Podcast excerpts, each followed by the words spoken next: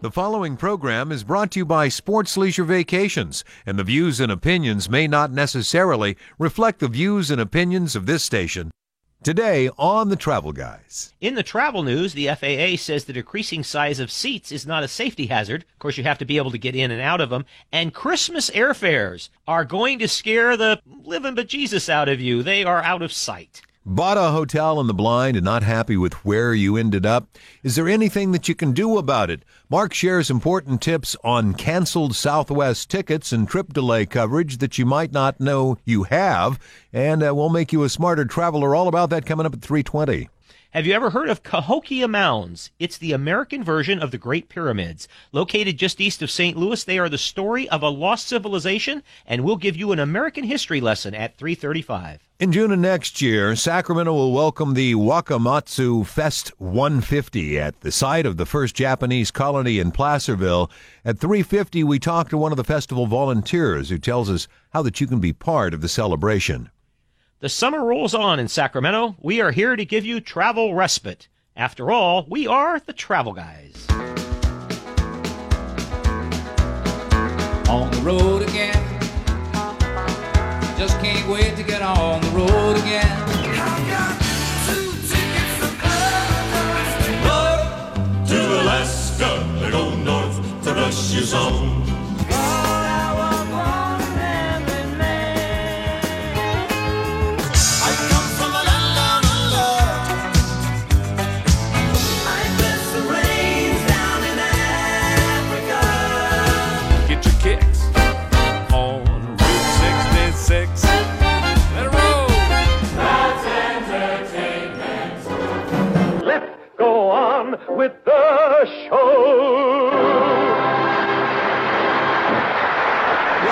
everyone, to a wonderful afternoon and a Travel Guys radio program on the air again. Mark Hoffman and Tom Romano with you, brought to you by Sports Leisure Vacations. Hope you had a wonderful 4th of July since we saw you last and uh, had a wonderful week. A lot of folks, a lot of holiday time for some.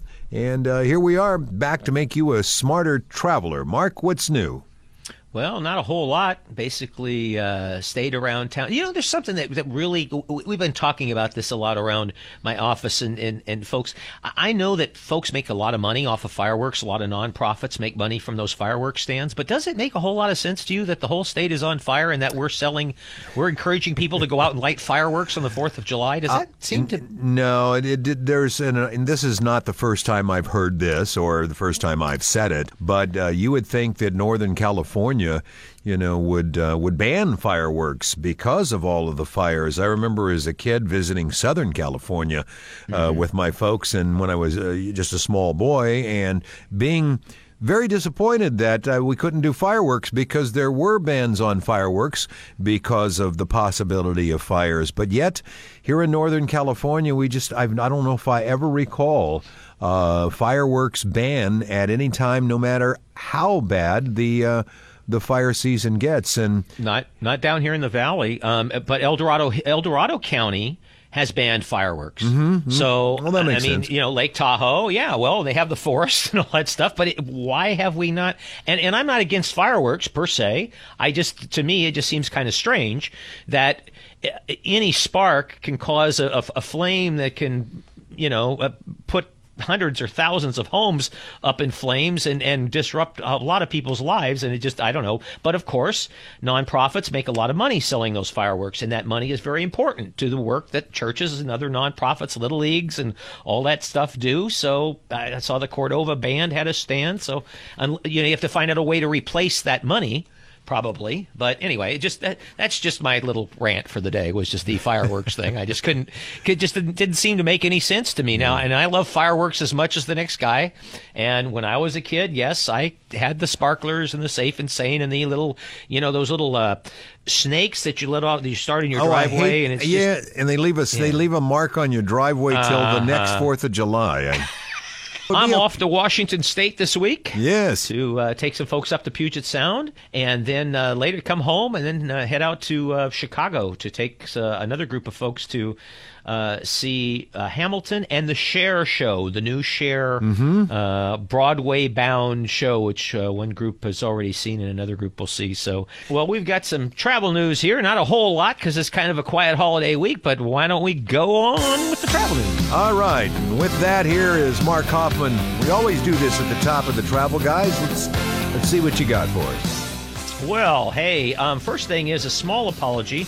Uh, last week we talked about Hawaiian Airlines adding some new uh, service from Sacramento to Maui next year, and we told folks that that flight was going to depart late morning. It actually is going to depart at 8:30 in the morning and uh, get in Hawaii at 11:15, get back to Sacramento at night at, at 8:55. So it leaves a little bit earlier than we had talked about last week. Starts in April. I'm sure there will be. April is not a particularly busy time in May to visit Hawaii, so fares are a little soft at that time anyway. So my guess is we're going to see some really great fares to Hawaii from Sacramento next week. Here's kind of a cool story.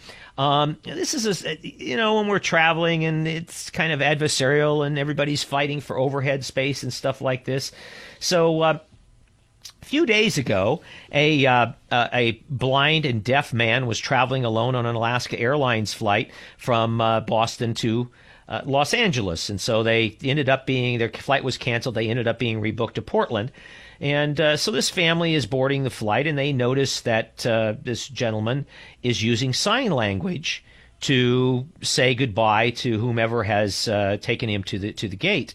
And so this family realized the gentleman was blind and deaf, and apparently the teenager in their family had just learned sign language. And so went up to the gentleman and was able to sign with him and uh, a little bit, and and he could feel her uh, fingers and stuff, and so it worked out really well. Um, the gentleman was very happy, had a, a companion. I guess they sat together and and uh, signed back and forth the whole flight, and the gentleman was just ecstatic about it. Um, and so at, every once in a while, you know, you find a good Samaritan in the sky. I mentioned in the headlines about Christmas airfares. Um, doing some shopping for some travel I have to do around Christmas uh, over the 4th of July. I was doing the shopping, and I just want to tell you something. If you are planning on traveling during the two week period around Christmas and New Year's, you might want to consider taking a look at the tickets now because the prices are really high. I mean, like higher than they've ever been in the past. So if you sometimes we, we tell folks, you know, wait till around the 1st of November or something like that. I'm not sure I would wait that long. Uh, I might at least go in and set some fare alerts or something like that at your favorite third party website so that you can track the fares on a regular basis. You know, you can go to kayak.com and look up a, a city pair and then you can set an alert and they will let you know if the fare goes up or down for that particular city pair. And it's, it's a very helpful way to be able to, uh, uh, to shop but Christmas airfares are really out there. So if you are planning some holiday travel, uh, do yourself a favor and at least check and see what's out there. There are not too many bargains. If you're willing to leave on the last flight or the first flight on Christmas morning or Christmas Eve or the day after Christmas, there are some bargains, but not very many. One other news item here, the FAA says that apparently that seat size is not a safety hazard. The size of flyers' seats has been getting smaller and smaller. And of course, the space between seats, you and the seat in front of you, the row in front of you, is getting smaller and smaller. The seats themselves have gotten smaller. They've gone from 20 inches wide to, in some cases, as as skinny as 17 inches. And the thought was, how do people get out of the plane? If there's an emergency. Well, the FAA has done a study and has decided that the size of the airline seats will not be a hindrance in you getting off the airplanes. As I mentioned, though, you are going to have to be able to get out of the seat first once you've been wedged in. Let's Well- see here. What else? Now you know. Uh, is is is that a sensitivity issue that the people on the you know the flight attendants and so forth is going to have issues with? I well, I mean, they have an issue to start with. If a large person, an oversized passenger, gets on a plane, then most airlines have a procedure for dealing with that.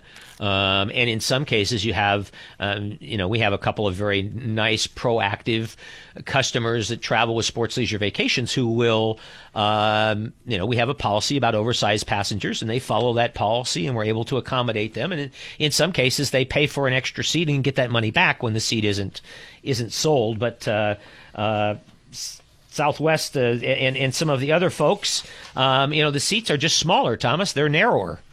So Yeah, getting somebody getting in and out of them for some folks is a, a little bit of a struggle. I have that issue from time to time. There you go. Uh, Airbnb has uh, come out and uh, with a statement about the uh, Supreme Court's uh, decision to uphold the travel ban. Uh, it's a policy that goes against our mission and values to restrict travel based on a person's nationality or religion is wrong.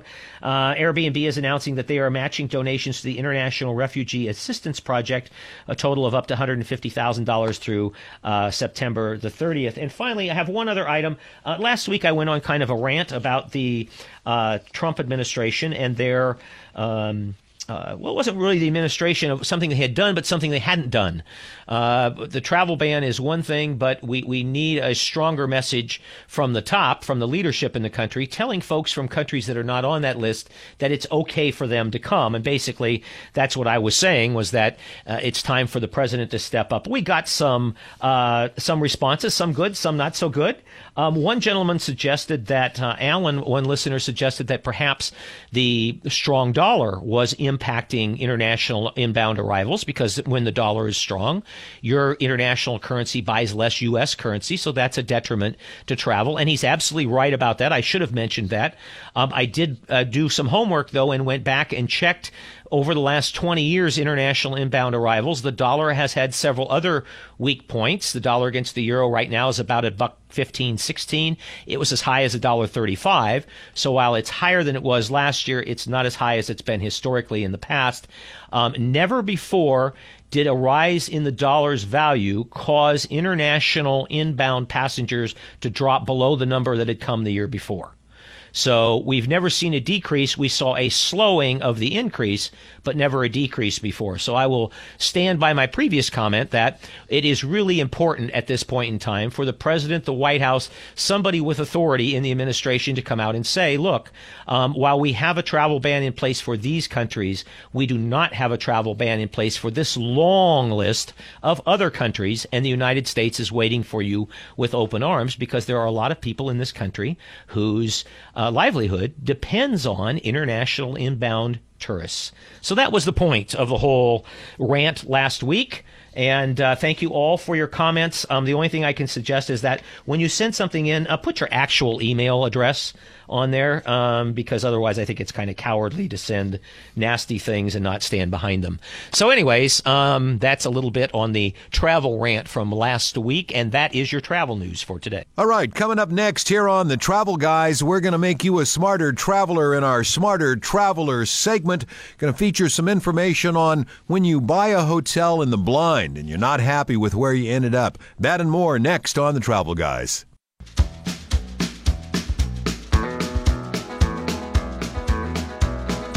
On the road again. Just can't wait to get. We're back. It's Mark Hoffman and Tom Romano. We are the Travel Guys here every Sunday from 3 to 4 here on KFBK. Find us at travelguysradio.com. You can follow along with uh, pretty much everything we talk about, links to our guests uh, at that uh, travelguysradio.com website, as well as uh, a lot of stuff that we don't talk about. It's I sometimes go to our, website just to make me a smarter traveler. All right, we got some things to make folks a smarter traveler here um, today. These are uh, these are kind of small things, but all of them kind of important. A lot of folks in this city fly on Southwest Airlines. Uh, Southwest has more flights than all the rest of the other carriers who serve Sacramento combined. So if you fly to or from Sacramento, there's a pretty good chance at some point in time you're going to be on a Southwest airplane. And because of Southwest uh, very fair cancellation policies. You can cancel a ticket up until 10 minutes before departure time and retain the value of that ticket, the full value, not have to pay a ridiculous $200 cancellation fee. But there are a couple of asterisks that come with this. The, the travel funds are good for a year, but don't make the mistake of thinking that the funds are good from a year from the date that you plan to fly. No, they're good from a year for a year from the date you bought the ticket. So if you bought a ticket on Southwest nine months ahead before you were going to fly, and you and you canceled it, you now have only let's say three more months after the departure date to be able to use it. And this is something that catches a lot of people. Well, I've got a year to use this. Well, no, you haven't got a year from your cancellation date or a year from the date of your original flight. You have a year from the day you bought the ticket. And I'm telling you, Southwest has a very fair cancellation policy. So if you run amuck of this and you find that, oh my goodness, I've got some funds that expired three or four days ago, won't Southwest give me a break? The answer generally is no. Uh, because they have a very liberal policy to start with. They're not really interested in giving you an extra extension. So if you've got some Southwest funds sitting around that you didn't use, make sure that you flag it on your calendar and your phone, wherever it is that you have warning notices like that so that you don't get stuck and lose a lot of funds that otherwise would have been great for you to travel on. Got that? Got it. I am right. I'm paying right. very close attention. I fly Southwest all the time, and You do. I- and this is something this that stuff. catches a lot of people. yes, All right. Um, now, hotels. You go to one of these opaque, uh, uh, one of these websites where you do not get to know your hotel until after you have made your commitment. Priceline used to be like this. Now uh, we have a company called Hotwire that does this. So I took this from Chris Elliott's website. Uh, lady writes in. She booked a hotel. Uh, it was she was you know two and a half diamonds was what she went for, and she got a Rodeway Inn with exterior corridors, and she didn't think that was going to be safe, and so she immediately called Hotwire and said, "Look, I don't want this hotel," and Hotwire said, "I'm really sorry, but you're stuck with it." And we see this a lot. Um, people try to get the lowest price or the best deal. And then when they get the lowest price or the best deal, well, something happens that they can't travel and they've got a non-refundable hotel room. Well, uh, but they've got it for $12 less for three nights. And now they can't cancel it because they've bought a non-refundable room. And then they blame the hotel and say, well, that's not fair. I know you're going to resell that room. Uh, you should refund it to me. But of course, you made the adult decision to start with to buy uh, something at a price that was reduced, and the reason it was reduced was because it came with some caveats. So, if you are going to a third party hotel website and you're picking a hotel in the blind, know that. And the way Hotwire and, uh, uh, responded to this lady, she said, it says, for hot rate hotels, we work with hotel suppliers to negotiate special low rates, and you only find out the location after you complete a booking. Those bookings are non refundable, which you is detailed to you before you book. If you want more specifics about your room prior to booking, such as interior versus exterior facing corridors and doors, which is important to some people, especially single female travelers, we also have a retail hotel option where all hotel property information is provided prior to purchase.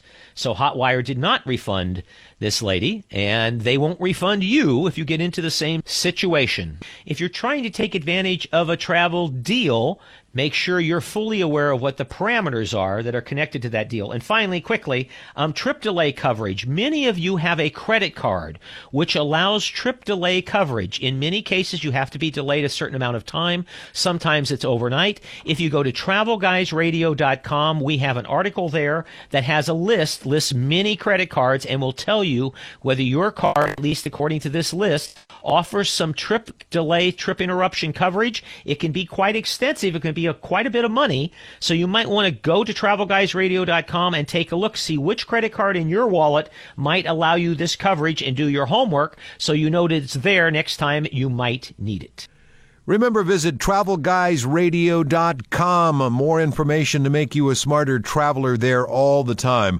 Mark and Tom with you, brought to you by Sports Leisure Vacations. We're the travel guys and off to Cahokia Mounds. You're going to love this interview. It's next here on the Travel Guys after the news.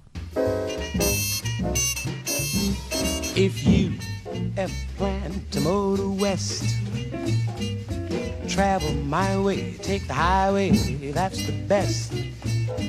Get your kicks. Hi there, you found the travel guys, Mark Hoffman and Sam Romano, here on your radio. We're brought to you by Sports Leisure Vacations. Now remember, folks, you can follow along and get links to pretty much everything we talk about on the program at travelguysradio.com.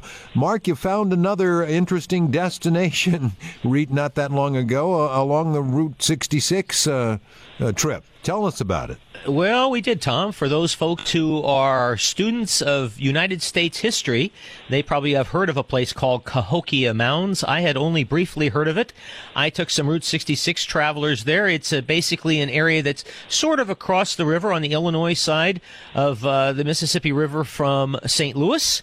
Brett is with us on the phone today. He's from Rivers and Routes, which is a local convention and visitors bureau, and Brett is going to tell us a little bit about Cahokia Mounds in hopes that we might interest some of our Northern California travelers into looking it up the next time that they're in the, the greater St. Louis area. Brett, welcome to the Travel Guys. Yeah, thanks. Thanks for having me here today. And I'd like to add, you know, we're the place where the Mother Road and the Great River Road meet. So it's a great place for all those uh, folks from California to come down and, and see where these two magical uh, roads kind of intersect. People who haven't traveled in that area before consider the old the old highway as you go uh, down out of Edwardsville and and uh, getting ready to cross into St. Louis. If you're fortunate enough, you can leave your car on one side and walk out on the uh, Chain of Rocks Bridge. Anyways, Brett, back to um, Cahokia Mounds because that's what we're here to talk about. Give our, our listeners a little bit of a background on what Cahokia is and how it came to be.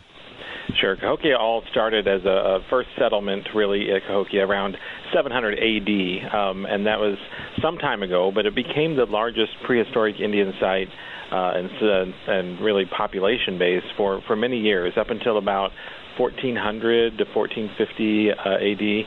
This civilization grew to about uh, 20,000 plus people, and there were multiple tribes there. So it wasn't just one tribe. Uh, we saw uh, many tribes come in here, and it was all part of the Mississippian uh, era, really, of, of the cultures of, of Native America. So these were all there, um, and, and today the remnants of those, and this is again the largest uh, site north of Mexico and the largest earthen uh, site in the world. It's a, of course, a World Heritage Site from UNESCO. Uh, it is very popular down here for those who stop in. Anyone across the globe that stops in just has a, a very connected to earth and spiritual moment. Tom, uh, you, you mentioned before we started the interview that mm-hmm. the mounds, when you looked at them on the internet, looked sort of like pyramids. Mm-hmm, mm-hmm. And there are some similarities to that. Brett, there was a, a huge civilization here, and, and these people were fairly advanced for their times, were they not? They were very advanced, and we find a lot of artifacts. And they, they do digs every year and continue to find uh, pieces of, of remnants of how sophisticated and detailed some of the artwork was that they had done, and and the pieces of pottery and things. Uh, but yes, uh, this these mounds are often compared to, to pyramids. The the one the largest mound on there is called Monk's Mound, and it actually rises 100 plus feet into the uh, into the air, and all that was built by year after year of these uh, uh, civilizations that live there. Brett, uh, for our listeners, we're here to make them smarter travelers when they come to Cahokia Mounds. Do you have a, like a formal tour? What recommendation would you make to them in regards to uh, seeing this uh, historic site? There is an interpretive uh, center that you can get into, and we recommend people starting off with the movie. Of course, there's an introductory movie about 15 minutes long, but the interpretive center then walks you through the eras and the wetlands of the area. You know, what brought everybody here many, many years ago was the connection to the Mississippi River. Uh, Brett, is there a charge to visit the mounds? Nope, uh, free admission. It is run by the state of Illinois uh, Historic Preservation Agency, and uh, free admission there. Of course, donations are welcome. There is a Friends Society that helps put on a lot of the programming that goes on. Um, but the site grounds itself are open every day from 8 a.m. to dusk, and um, admission is really just suggested donations. So uh, it's a great, great place to stop on Route 66. It's also right there on the Great River Road, and it's also part of the National Road. So there's so many different connections here that continue to, to advance our um, history and society. I know I could find this out by going to your website, but our listeners are and I are dying to ask the question right now and get an answer from you. What was the purpose of them building the mounds? What are they for? The mounds were a lot of um, they were not burial mounds so a lot of people think that there were burial mounds there. There are a couple of burial mounds there but the mounds were really made uh, to help show to elevate elevate ceremonial buildings and give the residents give that outlook of life. Um, you know they were not necessarily just to mark important locations and to give a sense of really, I guess, ruler uh, superiority and, and and the ability to to see all of the the civilization from that one point. Um, so that's that's the main thing the Monk's Mound uh, was built for. You know, uh, not a burial mound. Tom, if you ever you- you're in Washington D.C., you see that big Capitol building. You're in downtown Sacramento, same thing. I'm I'm going to suggest to you that's what they were doing was you go. building grand edifices to uh, to their existence there. Brett, thank you so much uh, for your time today and for the opportunity to learn a little bit about Cahokia Mounds. Again, if we've piqued your interest, go to travelguysradio.com. You can find a link to Brett's CVB um, to get more information on the area, other things that you might like to do if you're visiting Cahokia Mounds, and more information on the site. Brett, thanks for your time today. Yeah, thank you. Most unusual. My, of course, I should have known that Mark. If there's something unusual and a place that a lot of people don't know about, you have found a. You have already gone there with a group of your travelers, or you're planning on it because you are definitely a kind of off the beaten path. And anything that may be anywhere near Route 66, you will find it.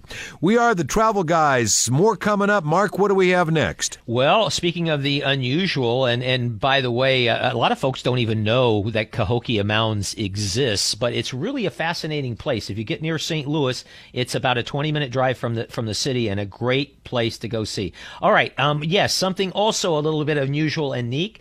The Wakamatsu, I hope I'm pronouncing that right, the Wakamatsu Fest 150, which is going to be held at a historic site of the first Japanese colony in the United States, which apparently was up in Placerville.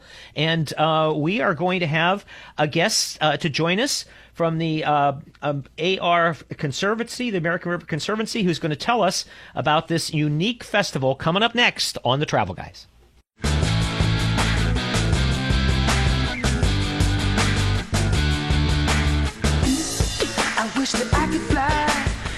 It's Mark Hoffman and Tom Romano. We are the Travel Guys every Sunday, 3 to 4 o'clock here on KFBK, brought to you by Sports Leisure Vacations. And again, links to all of what we talk about and our guests are at travelguysradio.com. Mark? Tom, we have uh, we we talked a little bit before the break there and said that we have something really unusual, a local festival, and I think this is. Um, it's called Wakamatsu Fest 150, a celebration of 150 years of Japanese American heritage. And I didn't know that the first Japanese colony in America was located near Placerville uh, in 1869. So these folks have put together a celebration of their heritage. Our guest with us today, um, we are speaking with Melissa. Lobach. Melissa is with the American River Conservancy, and they are part of this festival. Melissa, welcome to the Travel Guys. Thank you very much for having me. So tell us a little bit about the festival. When is it going to take place? It's going to be up in Placerville, I'm guessing. Give us some basics. Sure. So, the American River Conservancy is partnering with the Japanese American community to bring to the public Wakamatsu Fest 150 on June 6th, 7th, 8th, and 9th of 2019. So, folks have um, almost a full year to get ready for it and save the date. So tell us, the, the festival obviously is a celebration of Japanese American history and heritage here in the country. Tell us a little bit about some of the events that might be taking place at the festival. Sure. The festival is a celebration of not just Japanese American heritage and history, but also Japanese American arts and cuisine. So, really, we are celebrating uh, 150 years since the colonists' arrival in June of 1869.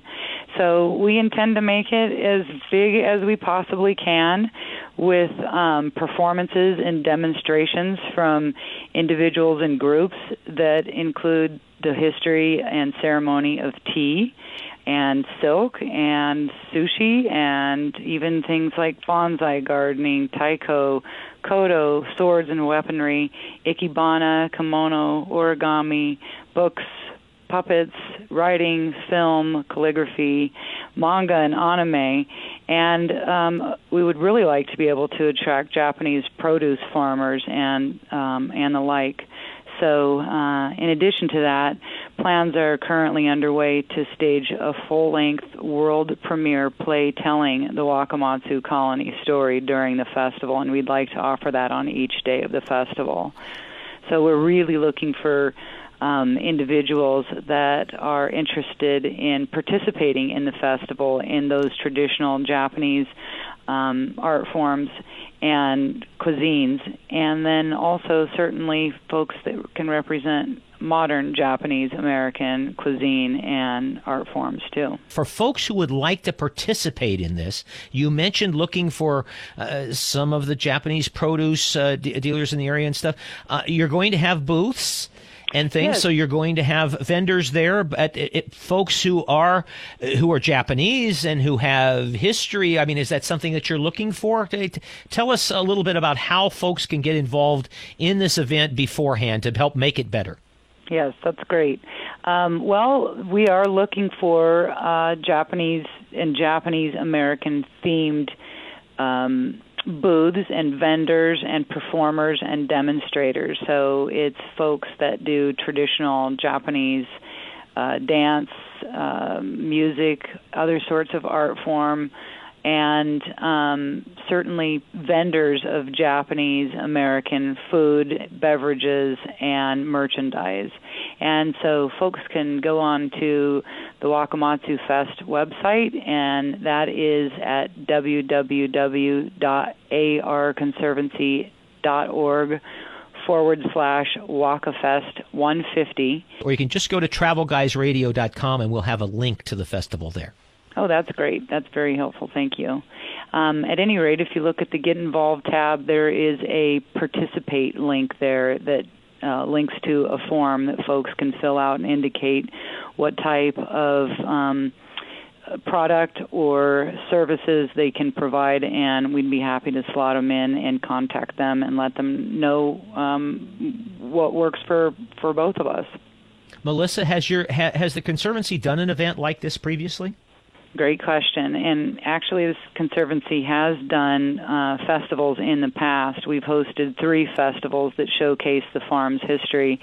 However, in recognition of the significance of the 150th anniversary date, Wakamatsu Fest 150 is going to be a much grander, bigger um, festival focused solely on the Japanese American culture. And so we're very excited to be offering this sincerely one and only historical event to the public. So it's June 6th through the 9th of next year. And if you would like to participate on any level, um, you can go to travelguysradio.com. You will find a link there. You can get a hold of Melissa and lots of, you can be a vendor. Uh, you can be a, a, a somebody who is just showing off the Japanese culture, all kinds of lots of great opportunities. Melissa, we'll check back in with you sometime before the event, sometime in the winter, and see how things are going. Thank you very much for your time today. Thank you very much for inviting me. And don't forget now a link to Melissa's website is available at travelguysradio.com. Mark? Absolutely. I have a little thing here as we wrap up a Travel Guys edition for a Sunday here. Visitors reveal the things they find strangest about traveling in the United States. Mm-hmm. So you got that people from other countries who come here, the things that they find the strangest. Okay. So, uh, first one is American portion sizes are bewildering to visitors. All right. Is that is there we way, way too big or way too small? way too big. The size of food servings in restaurants is 50 to 100% bigger than in Europe. Um, in particular, uh, one visitor said that she was awed by the raptor sized turkey legs sold at amusement parks. Didn't you say that was something that you like to have? a Oh turkey leg? yeah, well you know my not so much me, but uh, they, they always get purchased by my, my son-in-laws generally, who are big okay. eaters, and uh, yeah, yeah, and and she's absolutely right. It you look at those and you go, that couldn't possibly even be from a turkey. Um, visitors, let's see what else things that they find strangest about traveling in the U.S. Don't understand why there are so many ads for lawyers. Oh. Uh, you know the, the the big the big ads on billboards and stuff like that. Um, ads for lawyers. They said most of the time you couldn't go anywhere without seeing ads for lawyers. Was one visitor's comment. Um, they're surprised by the number of drive-through establishments. Mm-hmm. Um, besides McDonald's, that there are drive-through liquor stands and drive-through coffee shops, and uh, there even in Louisiana there is a drive-through daiquiri stand. Um, so something. They're terrified by the many ads for prescription drugs. You know, when we're sitting there and you see the beautiful pictures of the happy couple and they're talking about some drug that yes. will help you with some illness or something, and then they talk about the side effects, and that goes on for usually about half of the commercial, everything including, you know, death and all this stuff. Um, one, one visitor said, uh, That drug you have, Lunesta, is terrifying. I don't remember the specific side effects, but I just re- recall the fact that death was the most troubling one. Well, So- y- you know, so far uh, everything that you have uh, you have brought up that uh, people Mm-hmm. from other countries uh, find uh, astounding when they visit this country, I would say that most of those, uh, even those of us that live here, find those things astounding. Find those things what astounding. what else have you got? All right. Apparently, there are a lot of squirrels in the United States. uh, that, a number of visitors in this particular survey were shocked by the number of squirrels. Others agreed and added that American squirrels are also terrifyingly bold. Um, and I would speak to the half dozen or so of them that are undermining the office at Sports Leisure Vacations on a daily basis by digging around. The amount of space in the U.S. is also shocking to people. Um, the size of the roads and the parking lots, particularly the parking lots. Um, eh, people say that they're the size of small cities in some cases. I guess I never thought about that, but you know, things in Europe are closer together. Together, they are awed by the country's sheer size. One visitor says, It took me a while before I realized that a person cannot drive from New York City to the Grand Canyon in one day. Right? Yeah. Yeah. I mean, in, in Europe, you can drive through in one day. You could visit like four or five uh, different uh, countries. Exactly, exactly. So let's see. Moving on down the list here, vis- things visitors revealing that they find strangest about traveling in the U.S. They think our cars are really big. Uh, one one traveler commented on a Ford Taurus. He says, which by Australian standards um, would be a limousine. Um, he said, when, when I got a co- compact car, I felt like I was driving a go kart. Everywhere I looked, there were massive pickups with dual rear axles, especially the, the big Ford 150 pickups and stuff. Uh, one lady said I could look out my side windows half the time and all I could see was hubcaps. I drove to a parking lot the other day. It might be because it's a parking lot for a swimming pool, and there are probably a lot of parents there. But I looked at a, a row of automobiles. There must have been 50 of them. There wasn't a sedan amongst the bunch. they were all SUVs. That's it. Americans seem to be much friendlier than other nationalities, and it tends to freak people out who come from other countries. I've heard this before. Um, Americans are extremely friendly, almost to an uncomfortable degree for some. Uh, one said, My parents got slightly lost and had to ask for directions. After five minutes, 20 people with huge smiles were surrounding them, trying their utmost to help. Several were offering rides back to their hotel. Um, uh, one visitor said Americans have a strange lack of inhibition with strangers. Uh, another highlighted how often Americans smiled at strangers. So, in general, visitors are kind of perplexed at how open and comfortable we are with complete strangers. So that I, th- that one's kind of interesting. Okay, here we got to wrap up. I've got two more for you uh, here. This is, I think, the best one. The gap between toilet stalls doors is disconcerting to visitors. You know how you go into the into the restroom and you close the toilet door, the stall door, and there's usually a foot or a foot and a half visible below the door and also above the door. Well, in Europe, those doors are complete. They don't have partial doors or partial walls in Europe, and so uh, they, they say it's it's kind of confusing to them. Of course, I remember the time I went to Amsterdam, and all the women and the men were going into the same restroom, and you know if you had something to do that needed a stall, you went one way, and if you had something to do that needed a urinal, you went the other way, and it was very confusing to me because I was like, why are all these people going in the same place? And finally, visitors don't understand taxes and why the price listed on an item isn't the price expected at the cash register.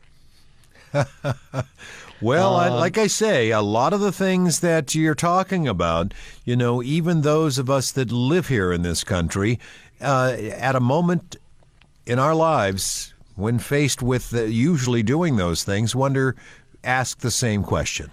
I thought that was a great article, though, because those are things that foreigners look at us and say, hmm, really? So I'm sure we could probably make a list of things that United States travelers notice in foreign countries. So anyway, it's time to wrap all of this up, Thomas, and uh, tell our listeners to dance like nobody's watching and make sure they're around for at three o'clock next week. All right, yes, join us next week, 3 o'clock. We'll be here to with more information to make you a smarter traveler. Have a wonderful week. Thanks for joining us. Stay well, my friends.